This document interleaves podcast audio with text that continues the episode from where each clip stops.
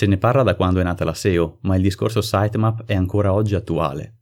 Per prima cosa bisogna capire che la sitemap è semplicemente la lista degli URL di un sito. Esistono vari tipi di sitemap e i più usati sono sitemap HTML, è una pagina pensata per il visitatore umano e mostra un elenco di collegamenti, magari con gerarchie per aiutare il navigatore a orientarsi nel sito. Spesso viene linkata nel footer di tutte le pagine e aiuta il crawling del sito, ma non è strettamente necessaria. Sitemap XML è un metalinguaggio diventato noto a causa della fatturazione elettronica utilizzata nel nostro paese. Relativamente alla sitemap consente di assegnare una serie di attributi agli URL di una lista.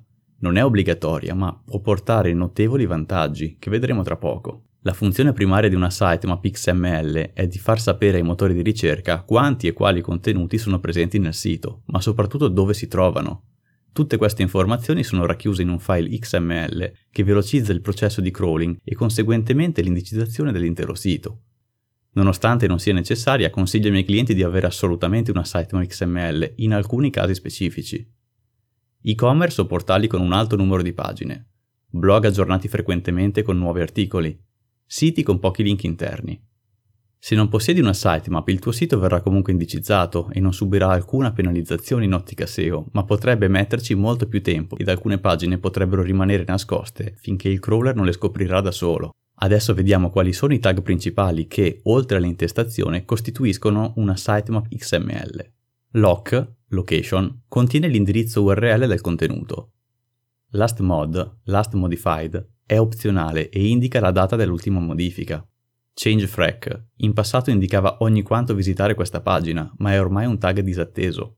Priority in una scala da 0.0 a 1 in passato indicava l'importanza della pagina rispetto alle altre. Ricorda che il file deve essere limitato a contenere un massimo di 50.000 URL per una dimensione di 50 MB. Puoi anche usare la compressione gzip per ridurne il peso ed è possibile dividere il file in varie XML sitemaps nel caso in cui il tuo sito avesse un altissimo numero di pagine.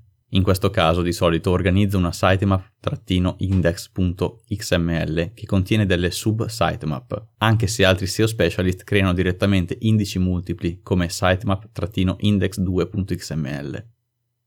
Per la generazione di questo file esistono diversi plugin gratuiti per WordPress come Yoast SEO Ogni CMS, Content Management System, ha una soluzione più o meno gratuita per farlo, ma l'importante è usare generazioni dinamiche, ossia fatte in modo tale che a ogni nuovo inserimento di contenuti la sitemap venga aggiornata automaticamente. Non bisogna dimenticarsi di inviare la posizione della sitemap XML sul proprio account di Google Search Console, altrimenti non verrà utilizzata. C'è poi chi consiglia di inserire l'indirizzo anche nel file robots.txt, ma a mio avviso, così facendo, si finisce per regalare dati importanti ai competitor sulla struttura del proprio sito, per cui lo sconsiglio vivamente. A questo punto ti starei chiedendo, nella sitemap devo inserire tutte le pagine o bisogna selezionarne alcune?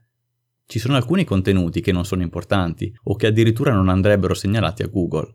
Evita di includere in una sitemap URL con contenuti duplicati, URL contenenti parametri, URL con reindirizzamenti, URL bloccati da robots.txt o metano index, URL con errori 404 o 503. Contrariamente a quanto alcuni pensano, ciò non significa che questi contenuti non saranno mai indicizzati, perché Google potrebbe scoprirli da altre vie e decidere di inserirli nel proprio indice.